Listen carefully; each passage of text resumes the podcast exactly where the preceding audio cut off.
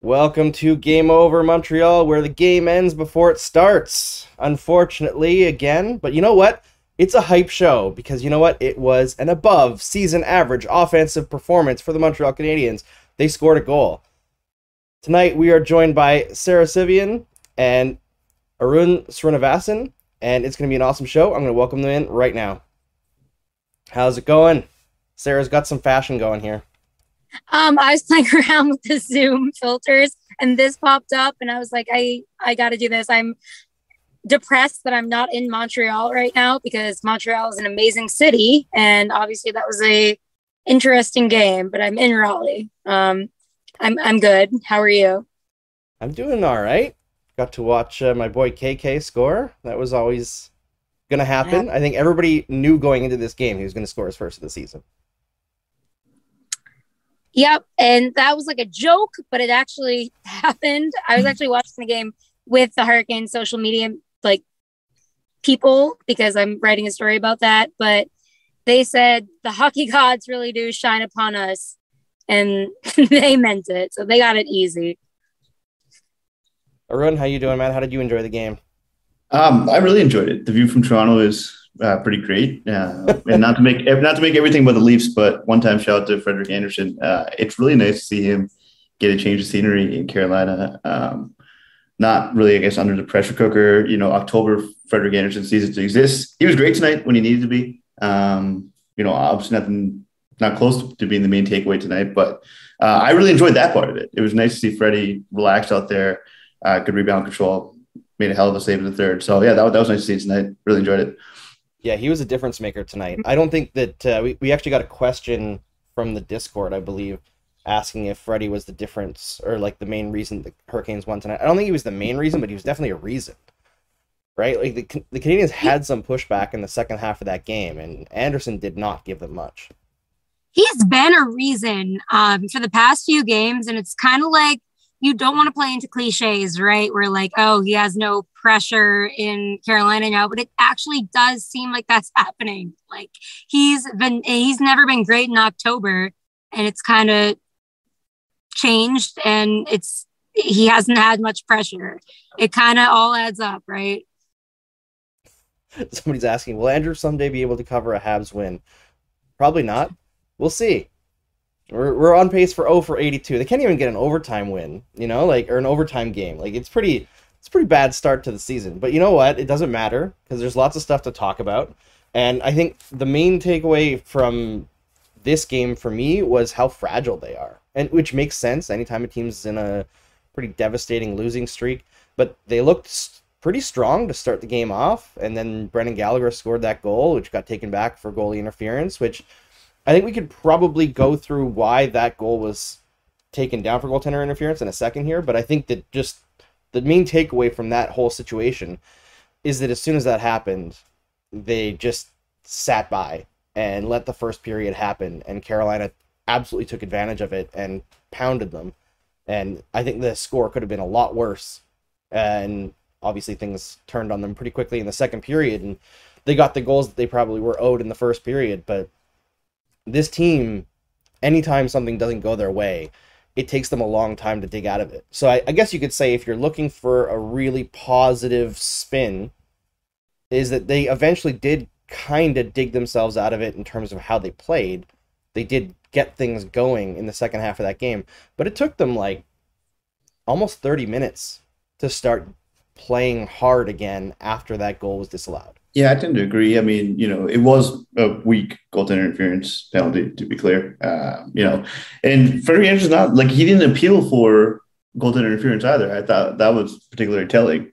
You know, uh, he can be a demonstrative goaltender, especially when he's pissed, um, where things are called didn't go his way. But he didn't make an appeal to referee, so I thought, I thought you know the fact that he got ruled off not great. But yeah, to your point, yeah, there seemed to be a, a sort of a belated lack of urgency from the Canadiens tonight. Um, and they were sort of just letting I mean, not letting the Hurricanes are a great offensive team, but they were a lot of getting a lot of crossing passes whenever they wanted. Teravainen particularly was just getting whatever he wanted for the first half of the game. Just and it seemed like the defenseman who was supposed to pick up the center, whether it was David Savard, David Savard was the main culprit tonight, I thought, but they weren't picking up Carolina's forwards, especially when they're making lateral passes in the opposite zone.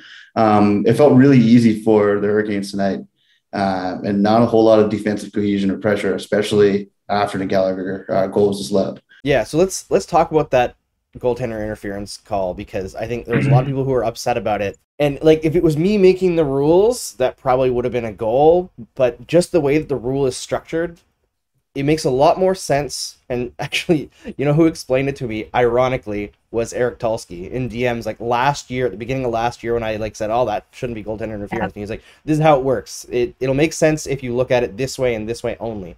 And it's like they look at two things: is the player on the op- opposing team in front of the net in the crease at any point, and is there contact with the goaltender inside that blue paint? Mm-hmm. Doesn't matter if it's on purpose.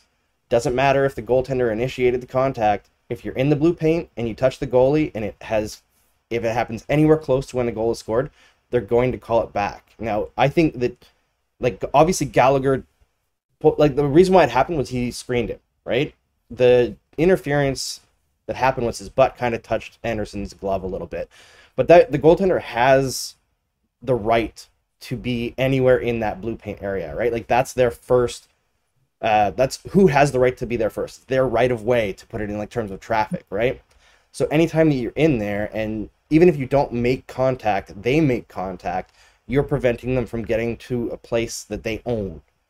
And Gallagher was obviously very feisty about it. He uh, complained about it in between periods. He's probably going to get fined because he was like nine out of ten people said that would be a goal, but there's always some guy in Toronto who says it isn't. It's like yeah, Brendan, that's kind of how the rules work. It's the guy in Toronto that makes the call. But uh, as much as it can be frustrating and it may seem backwards, that rule is called that way.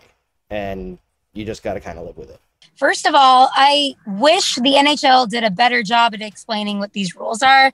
I feel like a lot of times people like Eric Tulsky will have to swoop in and explain things and they explain them so well. And it's like, why can't the NHL? They made this rule. Why don't they explain it? Um, I thought that was so soft, and I wish that wasn't the rule. But again, people like Eric Tulsky explain why that is the rule. I wish that wasn't the rule. I'll just say that, and I'll also say that Rod Brind'Amour. There's been maybe one time, yes, there was one time in his career where he did a, a challenge and it didn't end up like overturning anything.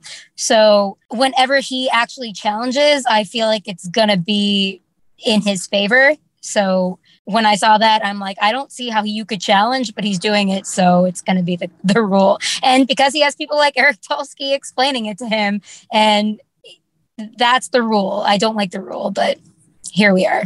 Yeah, and that's the thing. We can argue about whether the rule should be what it is, and I think a lot of people like would agree that the spirit of the rule is to stop like blatant interference on a goaltender, right? Where you're, you're purposely knocking them off their tracks to that was create soft. a situation where it, it goes in. Yeah, it was it was soft, but it was like completely explainable by the way that the rule yeah. is called. Yeah. So yeah.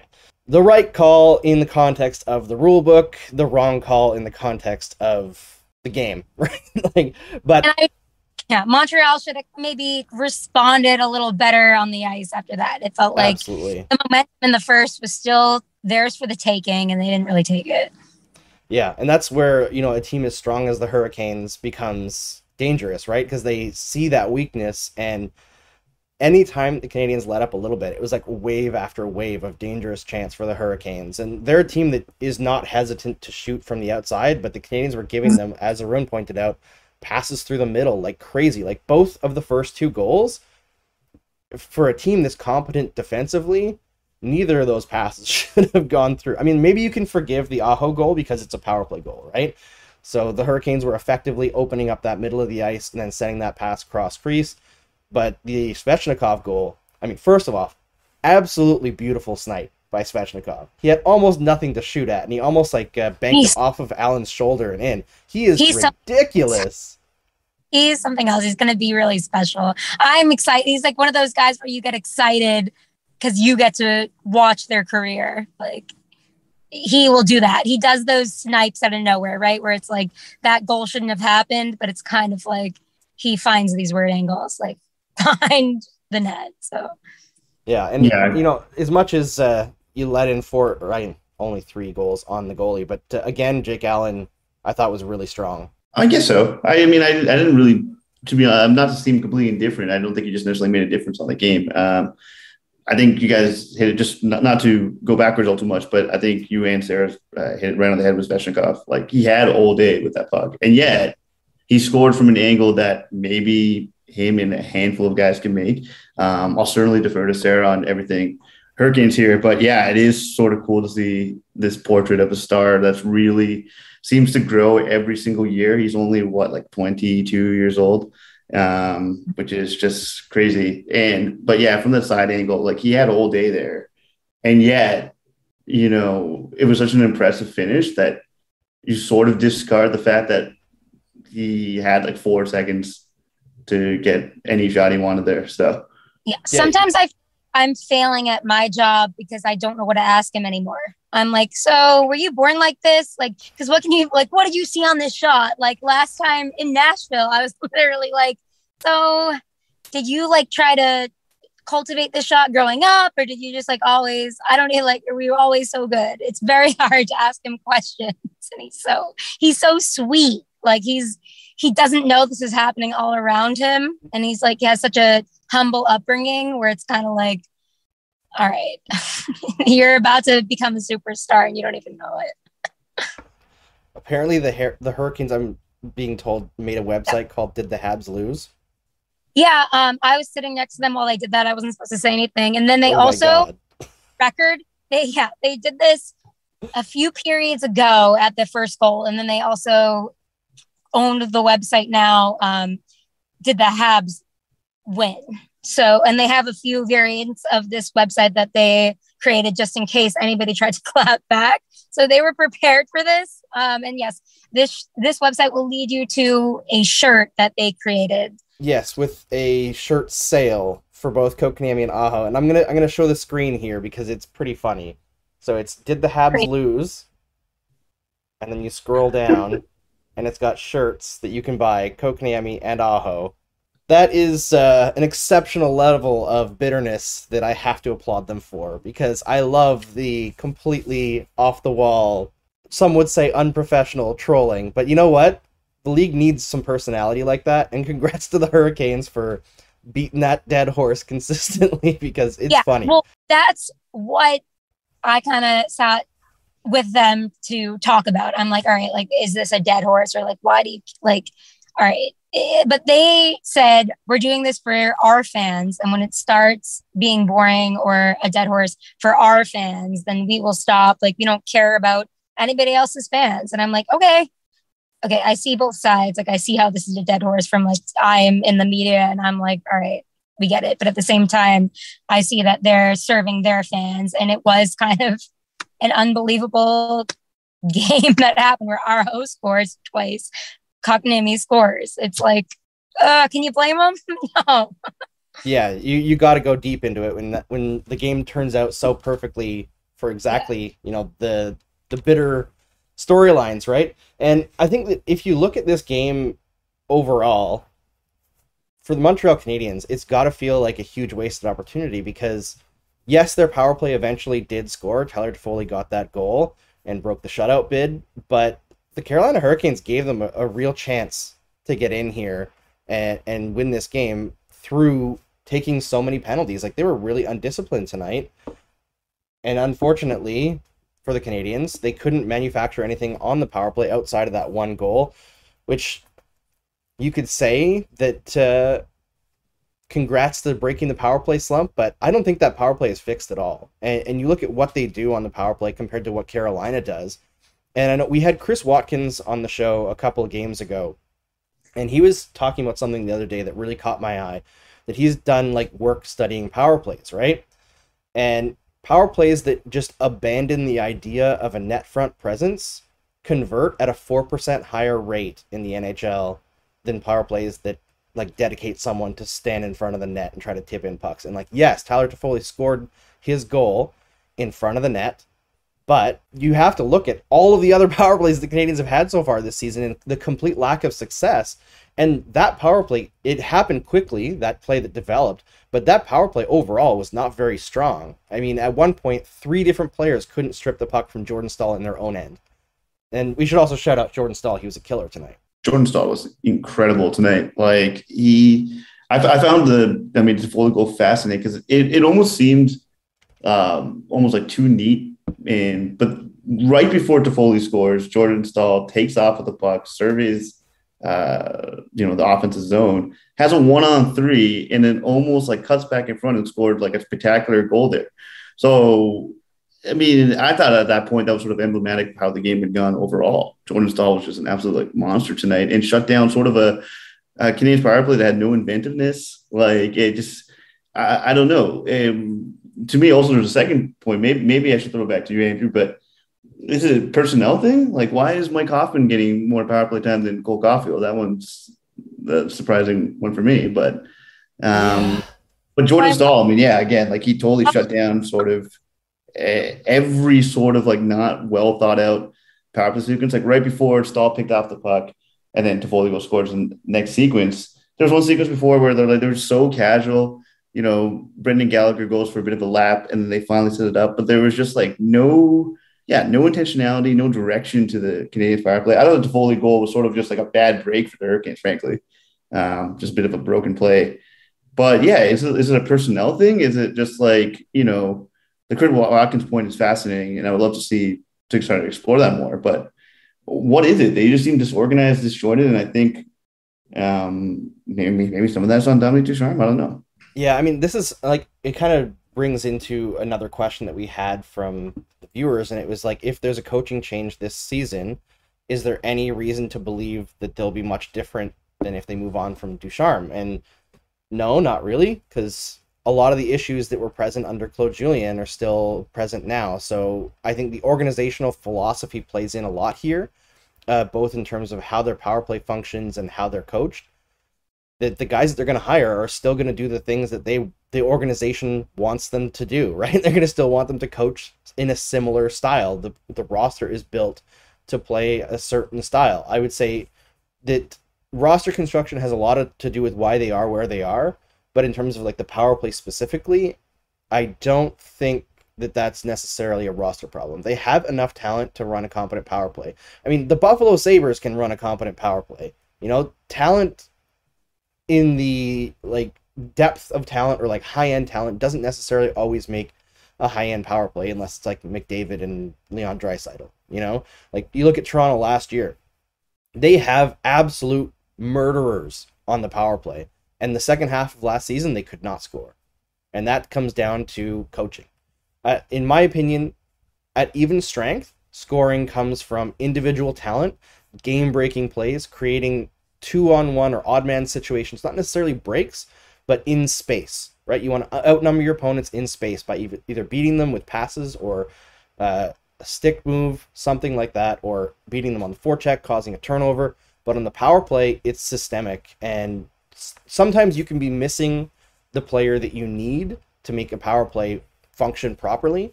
But I don't think the Canadiens are missing that player right now. And you know, we talk about uh, Mike Hoffman getting more time than Cole Caufield. At least it is Mike Hoffman getting that. You know, he's a guy who can shoot. And I think that you look at Caufield, he has kind of struggled to start the year. He's been bobbling the puck a lot. A lot in this game. You know, he struggled with uh, holding on to the puck, uh, turning it over in like tough spaces. Hoffman did too, to be to be fair. But Hoffman is a veteran, right? So the Canadiens probably gave him a little bit more leeway. And Caufield, I thought, started to come alive last game, so I'm surprised that they didn't ride him a little bit more. But he is still kind of losing a lot of battles, not really looking that dynamic at times. He is struggling with his confidence a little bit. So play him more. Oh, yeah. we don't want like the Kotkaniemi situation. I just see this playing out again. I get like, and then you got Brind'Amour Moore putting him on the first line, and everyone's like, oh, like the Habs fans of my mentions are like, oh, he played only 12 minutes last night. He's a minus two. I'm like, the Canes won. Rod Brind'Amour knows more than anybody I feel like I've ever talked to how to handle kind of younger guys. I think it's because like he coaches his son in youth and he's such a humble guy. I don't know if people notice that, but like he is just like so in tune with millennials and Gen Z, which you wouldn't expect from like Rod the Bod, but like he he just is for some reason and he knows how to get through to them and it's kind of like you'd think he's a hard ass, but he is softer with these younger guys and he's just kind of like trying to figure out who they are and where they fit and like what makes sense. And i just i don't want this to happen with Caufield and I, we're being really dramatic after like a few hmm. games right? Like i just hope that the habs have a plan you know? Like i hope there's a plan of what they're doing not just like game by game let's see. Like i hope that they are investing in Caufield's future because he has a great bright future yeah, and this is kind of an issue that we've covered several times, like basically every show, is that the Canadiens don't really have much of a plan, and their tr- their track record with player development is very poor, very very poor. And like I, I don't know if I've said it on the show, but I've said it like to friends of mine that like if Cole Caufield doesn't develop into a consistent thirty goal scorer, it's on the organization. Like the, all the talent in the world is there. If he doesn't turn into that, that's them mm-hmm. wrecking something. You know, when you, he came into the league, it was obvious what he could do. There are other aspects of his game that definitely need to be improved. Uh, you know, being able to forecheck, keep the puck along the walls a little bit better, not turn it over in awful spaces. But those are young player problems, right? You get better at them by getting a little bit stronger and having more reps.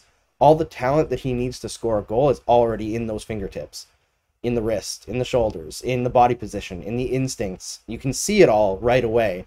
So if it gets to the point where he's second guessing what he should be doing with the puck or where he should be going without the puck in the offensive zone, that's on coaching. That's on bad managing. And I hope that we don't get there because he's such an exciting player to watch. But you can see what's happened to other players in this organization who have that offensive spark, but maybe aren't the most amazing defensively and you you can see the the the train tracks, right? And he's got to get off those train tracks. Yeah, not to belabor the point, but yeah, again, yeah, it has to be on the Canadiens if he doesn't develop. Just because like his pedigree even before he got to the NHL. I mean, he scored so prolifically for the U.S. national under 18 team and at every international competition. He was just putting up numbers that were eye popping. And then, and I think you know, to that point too, he sort of showed. I mean, I guess you know, maybe small sample, of course, but he sort of was coming into his own at the end of last year, especially during the playoffs, where the Canadiens were kind of like, look, you and Nick Suzuki are sort of the only guys who are sort of can drive the play once they get into the offensive zone. And they sort of just, despite playing a counter-attacking style of hockey, it was like Caufield, Caufield and Suzuki were like sort of given a little bit of um, I guess yeah, like like freedom to sort of create and play to their strengths a little bit, and, and you could see him sort of open up. So um, certainly hope his uh, development doesn't get stunted with the Canadiens. I mean, again, that seems a little bit reactionary too to a you know a five game sample to start the season, but yeah. Uh, I guess to echo to both your points, it would be a shame to see uh, what a promising start his career sort of stunted. Yeah, and I mean, I don't think we're saying that it's a, a done deal that the Canadiens are going to ruin Cole Caufield, right? Like, at yeah. the same time, reactionary, uh, emotional reactions are ha- what happens when a team starts 0 5, you know? And like we, we've mentioned this before on the show that if this were to happen in the middle of a season where a team's having like a decent season and they lose five straight, it's not as big of a deal. It's still noticeable, but you don't have a zero in the win column, right? You don't have a zero in the yeah. point column. It makes everything louder at the start of the season, and you, you can't get away from it. And there's no escape. And I think that uh, the way that the Canadiens handled this situation with Marc Bergevin coming out to do an impromptu press conference and, and essentially saying like the answer's in the room, the players need to play better, is I, I understand the gambit is like tell the players that they have what it takes to do this and turn the season around. But in the end, because he's done this several times before, to me, what I see when Marc Bergevin does that is him washing his hands of it and saying, I did my job. It's time for you to do yours. And I look at the roster construction, I'm like, you didn't do your job.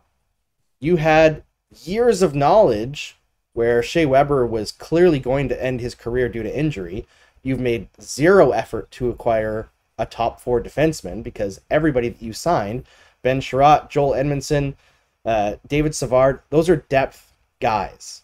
You like their style of play, I get it, but like their depth guys, Romanov has not turned into what they thought he was going to be, at least not yet. I don't see the skill level there necessary to get to that point, but maybe he'll surprise. But outside of Jeff Petry, and I guess you could say Brett Kulak, like there's nobody really with a lot of skill on that back end, and Brett Kulak doesn't create a lot of offense. Okay, but okay, to be a little bit more optimistic, didn't the St. Louis okay, there are 82 games played this season. Last year there was not a lot, there was not a lot of opportunity to kind of like mess up. Didn't the St. Louis Blues, the year they won the cup, lose like seven games? Somebody punched somebody in the face, they got a dog, and then they won the Stanley Cup. Sometimes it Not a dog. happened and then they're like winning the cup. So don't lose too much hope, but they have to have a like all I'm saying is like they need a plan. Yeah. Well, and I think the issue with that is you look at that St. Louis Blues roster, and it was very clear that they were drastically underachieving, right? Like they had a lot Yeah. in that group, and they didn't make Yeah. very many roster changes that year that they won the cup. They made a coaching change. Yeah. And I don't think co- this organization is going to make a coaching change this year. And Yeah. I would say that it wouldn't be fair to whoever comes in to be the replacement coach this year anyway, because it's likely that Marc Bergevin moves on in the offseason, whether it's to LA as it's rumored, or the Canadiens opt just to not re-sign him and go in a different route. That new GM is going to want a new coach, right? Or at least a coach of their choosing, even if it is Dom Ducharme. So it's like they're kind of stuck unless you're going to make a roster move. Like other than that, you've got nothing that you can do. So you could replace an assistant coach again, but they just fired their power play coach last year. Alex Burrows is also a new coach. The only guy that is a holdover is Luke Richardson, who does the PK, and he's the guy who actually had them playing best in the playoffs last year when Dom Ducharme caught COVID and wasn't able to go to the games for two weeks. So it's they're stuck between a rock and a hard place, and I understand the idea of like get the players to figure it out, but I do think they need help, and maybe that comes with uh, Joel Edmundson coming back. But it was released. Uh, it was either today or the early the day before that uh, his father is dealing with cancer, so he's away dealing with that, and you can't rush him back. You know, like he has to be able to have that time, and the Canadiens were very clear that family comes first. So it's unknown how long Joel Edmundson will be gone. It's unknown how long Carey Price will be gone. There's no reinforcements that you can count on coming. Yeah, quickly just on, on that. Um, is it just me or is the popular perception of Marc Bergevin and I guess to a lesser degree Dominique Ducharme wildly fluctuated over the last like 18 months or so? Like Of course, yeah. Whenever you go to the Stanley Cup final, right? Right, but it just seemed like the pendulum swung so far in Bergevin's favor, like briefly. You know, when he was, you know, about two years ago, he was on the hot seat. Then, you know, the Canadiens uh, achieved well above expectations in the playoffs, and all of a sudden, all of his moves are sort of seen in a different light. And now, I mean, again, like I don't think anyone, I don't think even like the biggest uh, pessimist would expect the Canadiens to start 0 5 this year, but it just seems like the perception of this guy is all over the place. Like you seem to, I don't want to twist your words. You seem to indicate that he may be headed elsewhere at the end of the season. Um, but yeah, I can never really get sort of an internal read on what how he's seen within the organization and how he's seen um, among the league. Yeah, it's weird because he's he's been nominated for GM of the year three times, right? In the I think nine years he's been GM of the Canadiens. I don't know how many of those were actually deserved, but Bergevin is a weird GM because he does legitimately make some really excellent moves. Like if you look at his trade history, it's pretty good. You know, uh, bringing in Phil Danault and uh, I think uh, Matthias Norlander for uh, Dale Weise and Tomas Fleischmann a couple years ago from the Blackhawks was an absolute steal. He acquired Jeff Petry for a second round pick, who's been like their top defenseman for the last five years and was one of their top defensemen before that. Like he's made ridiculously excellent moves in the past, but it, there's like an internal block where they can't quite get over the hump or figure out exactly what they need to do. And for the first few years of Bergevin's tenure, it seemed to me that the plan would change pretty drastically every couple years or every year even like they had the first year that Bergevin came in they were way better than they thought they were going to be they played a very up-tempo high octane offensive style and Price was back there to save things when things went awry right and then they faced the Senators in the first round of the playoffs They lost Max Pacioretty to a separated shoulder. Brian Gionta's bicep came disconnected off his tendon or ligament. I forget which which one is which that connects the muscle. I think it's tendon. Somebody with a medical degree, correct me. Uh, It'd They be me. yeah. yeah. Uh, they lost uh, Lars Eller in the first game. Carey Price tore his groin in the first game. Like, it was just a litany of ridiculous injury luck. And then the Senators won, I think, in five games.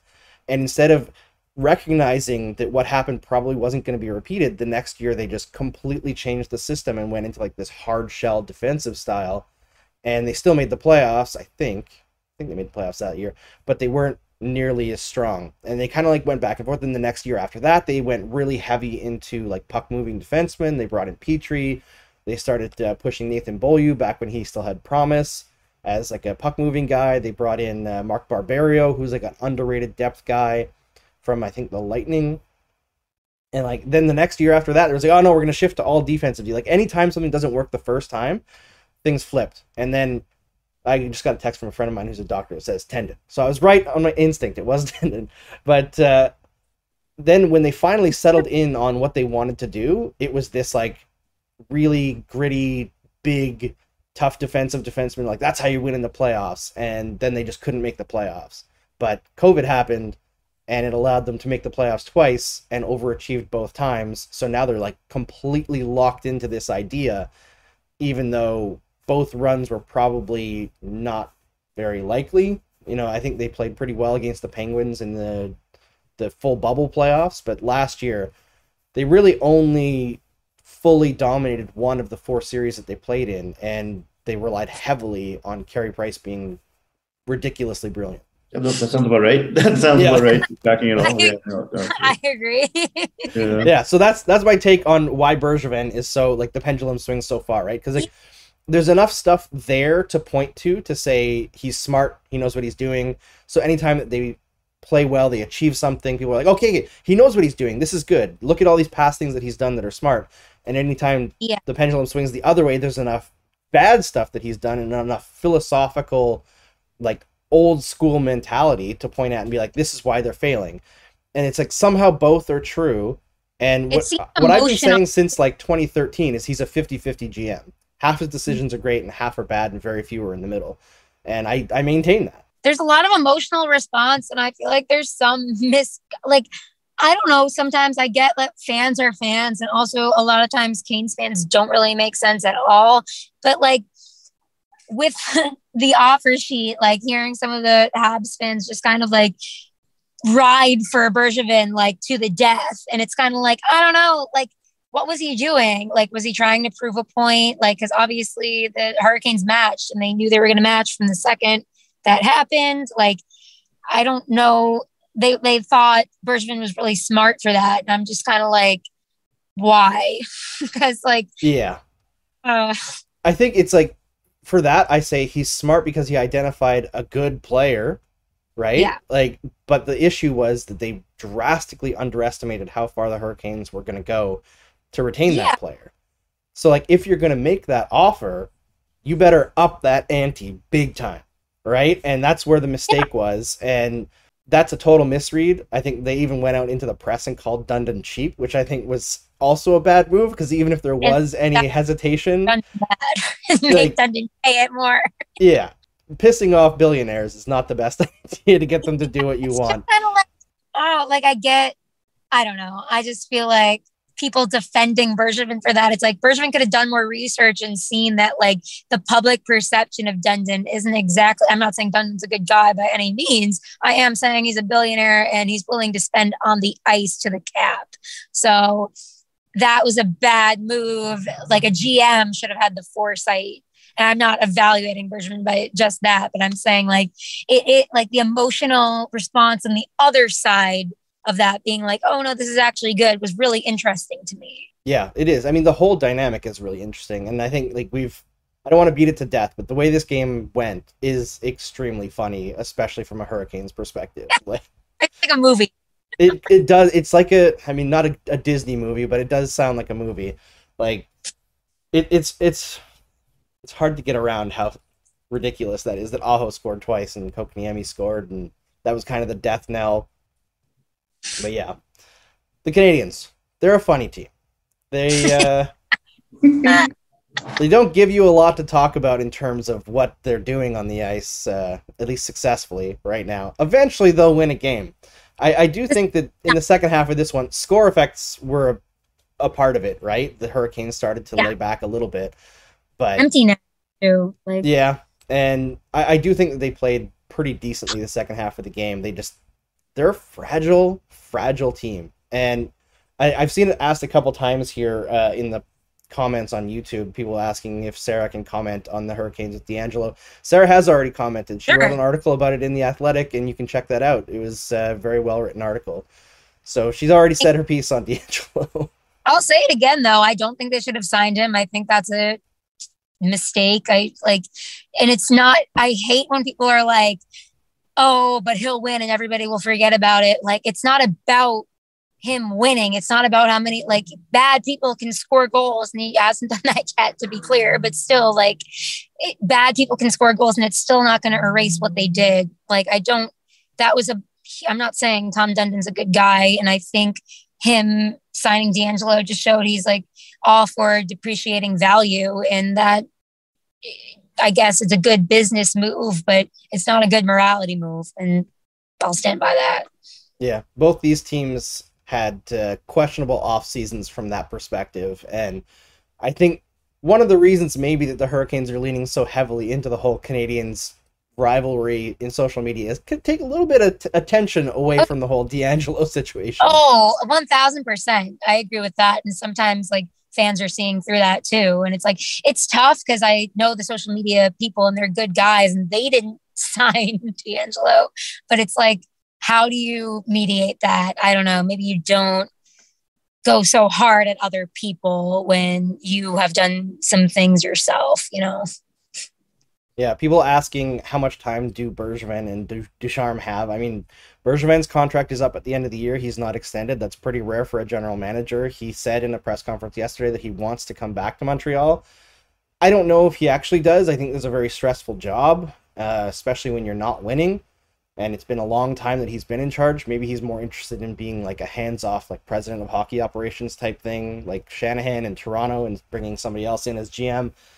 But like like we said on the last show, I think it behooves the organization if they realize that uh, this isn't working, which clearly is not, to make a change as early as possible so that the next person has the whole season to evaluate and identify what has to be done going forward instead of bringing somebody in like around the draft or something where it's just like fly by the seat of your pants try to figure out the UFA situation right away you don't have enough opportunity to make trades I think if they're going to do that, they have to do it right away. And I just don't believe they will. I, I think they're going to ride it out. Yeah, the only counterpoint I have that I'm just looking it up is uh it would be what their third head coach in like 18 months. So well, I guess if you, if you count, yeah, I mean, Ducharme just got in last year. Right. It'd be less than a year, I would say, because so last season only started in January, right? right. So going from like Claude Julien, who by the way, I mean not to go totally backwards, I don't think he should have got fired in the first place, to Ducharme to you know candidate X. I mean, yeah, I mean, I guess you don't stick with the guy just for that purpose, but it would be it'd be a tough sell, I would say. Yeah, it, would be a very tough sell to replace the coach so quickly. And the thing is, though, how long does a winless streak go before something breaks? Right? Like, how long? Say that they lose against Detroit, who are another team that should be in lottery contention this year, on Saturday.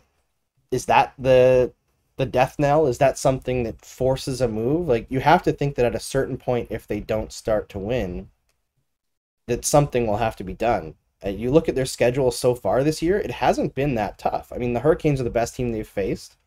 They faced Toronto, which was a team that they beat last year in the playoffs. Obviously, they're not the same team anymore, but uh, Oh, just saying, just saying. And like, Mm, Toronto hasn't been lights out to start the year, right? Like they've been okay. They haven't been amazing.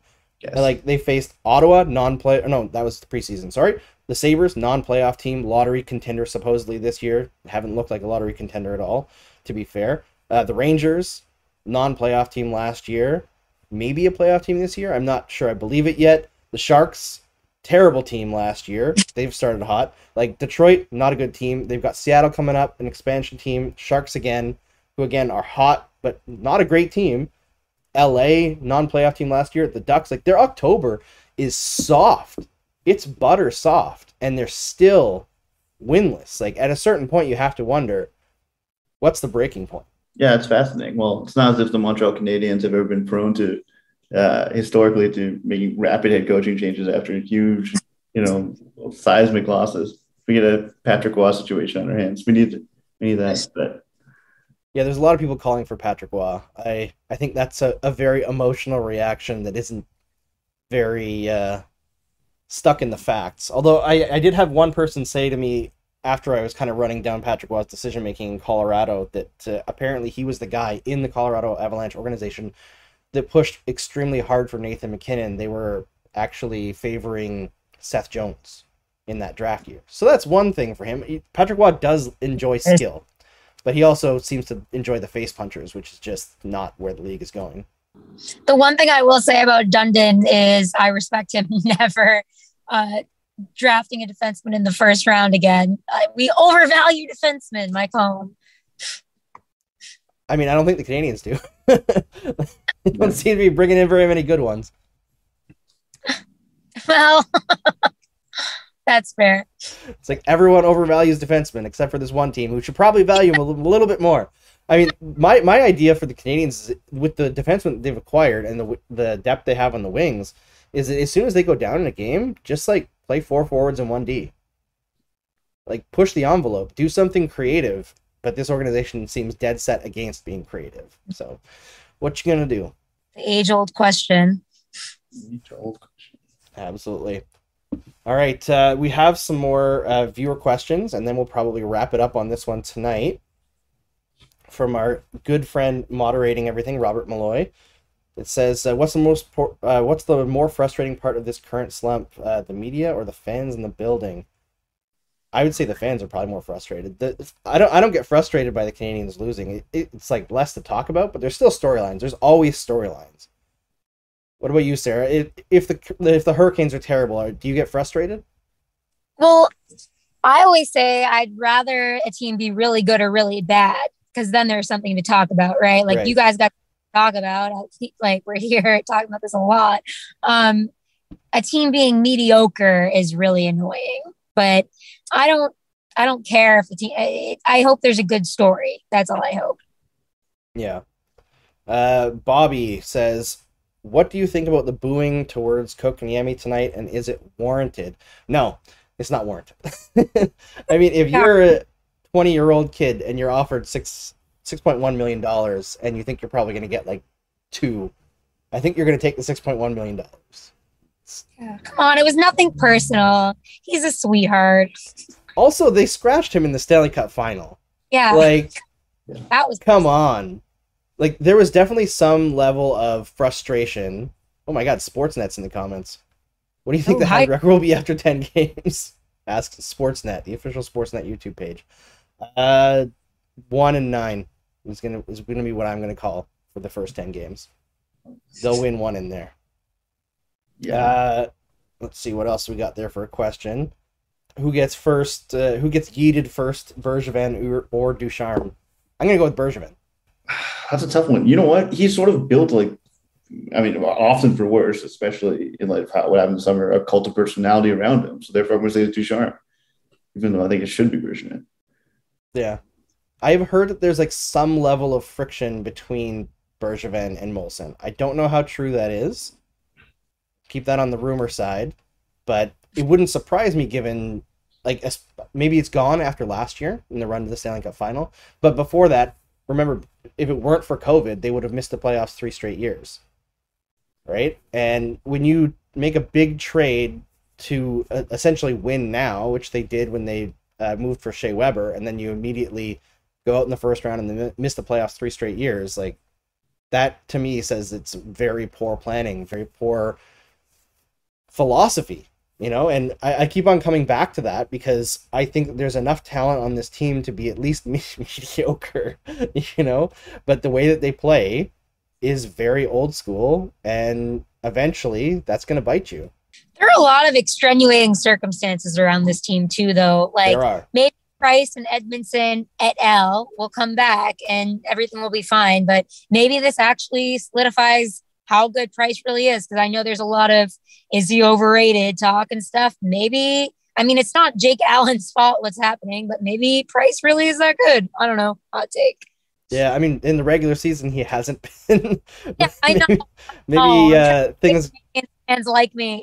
Yeah, I mean, maybe things changed for Price after checking into the player assistance program. You know, maybe he needed some time off, and Yeah. this will get him right, and we'll see the best price that we've seen in years, uh, similar to what we saw in the playoffs. It's possible, you know, even as he gets old, and I say that as someone who's the same age and feels very old after going out last night and drinking with a couple friends and having Wow. to take like a three-hour nap this afternoon to sleep it off. Uh, Sportsnet asks, were there any dang it's in this game? Sportsnet, the Habs are a dang it. You know this. The whole team is a dang it this season. Steve doesn't even have to do work for his videos. He can just show a Canadiens logo, no highlights, and you just yell "dang it." Video done. All right. Is there anything else that you guys saw in the game that you wanted to chat about? I think we covered it all. Yeah.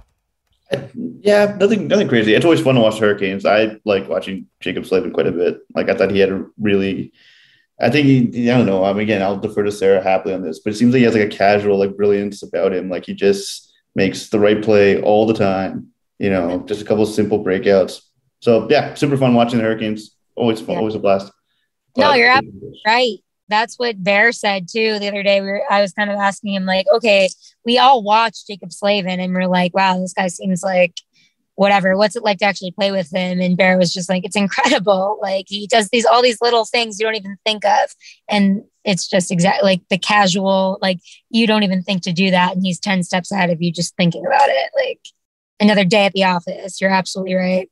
Yeah, to spread the pain around to a different Canadian team, watching Ethan Bear on the first pair after the Oilers essentially Mm. tossed him aside is fantastic because that's another guy that the Hurricanes acquired this season that or this offseason who is just a fantastic person. Everything I've heard about Ethan Bear tells me that he is like just awesome. Awesome person and a very very good hockey player and I'm really excited for him to you know blossom into the best player that he can be on Carolina's blue line. Yeah, he's already got a few assists. Um, he, I love that Rod put him on the first line, and then like instead of D'Angelo and put D'Angelo on power play one. But like, I love the Bear and Slavin combination. I feel like because Rod relies on Jaccob to play like half the game, so I Yep. feel like they need somebody defensively sound, and Bear is actually really good next to Slavin. So good for them. Yeah, we got Yeah, a a question. Uh, last question: Are the Canadiens going to trade for Jack Eichel? I, this is something that I called, I think, last show or the the one before. I do think the Canadiens are one of the teams that can trade for Jack Eichel. I think they should because the trickle down effect of having Eichel, Suzuki, Dvorak actually makes them a good team at the forward on the side of the forwards, and he is a transformative player that the club definitely needs it wouldn't help this year because he still needs to get back surgery. But I think they should. And I there's very few players in the organization that I would not trade for Jack Eichel. You just need to keep the three centers, right? And maybe you can move on Dvorak if you need to, if they need to make that part of the trade. But, you know, not Suzuki because you need to have the one-two punch. But uh, with that, I will thank my guests for coming on, and we will wrap up here. But before I let you all go, uh, first Arun and then Sarah, tell us what you got going on this season and where we can find your work. Uh, so I'm freelancing at a few different places. You can find me at Arun Things. Uh, I'll have something I can probably announce in the next like week or two. But Ooh, yeah, an than that- announcement. oh, yeah, Very Yeah, SDP. Other than that, I'm just working on this book about the history of racism in hockey. That's not coming out for quite a while. But other than that, just be freelancing about hockey and other sports. And uh, yeah, again, you can find me on Twitter at Arun Things. So A R U N Things. It's me. Awesome. Sarah? I'm looking forward to reading your book whenever that comes out. But I am excited to be doing more national things this year. Um, I'm doing a bi-weekly style blog where I'm just kind of seeing like who has the best suits and outfits in the NHL, and that's been a lot of fun. And I'm also doing the Athletic Hockey Show every Wednesday, so tune into that. We got Eddie Lack um, next Wednesday. So tune into that. I'm excited about that. That's awesome. And I know, did Dom actually make the list? Dom Luszczyszyn for his fit that he posted Uh, on Instagram. You have to do like a Christmas party athletic version of like the media members who dress well. Dom definitely dresses well, but I can't give him that clout. No, not allowed. I was gonna say if you did, you have to like take that out of there, or at least put it as like an honorable mention only. You can't get Yeah. in the top ten. All right. Nope. Thanks to Sarah and Arun for joining me on this uh, show after yet another Canadiens loss. Maybe someday we'll talk about a win. We'll talk to you guys next game. I'll be back on Saturday. And actually, I think Arun is going to be back with us on Saturday. We're at, I should announce that that the uh, the next game is going to be double Arun because my friend Arun Singh is coming on as well. So it's going to be Arun Singh and Arun Srinivasan. So it's going to be very fun. Yeah. Thank you so much for having me. It was a blast.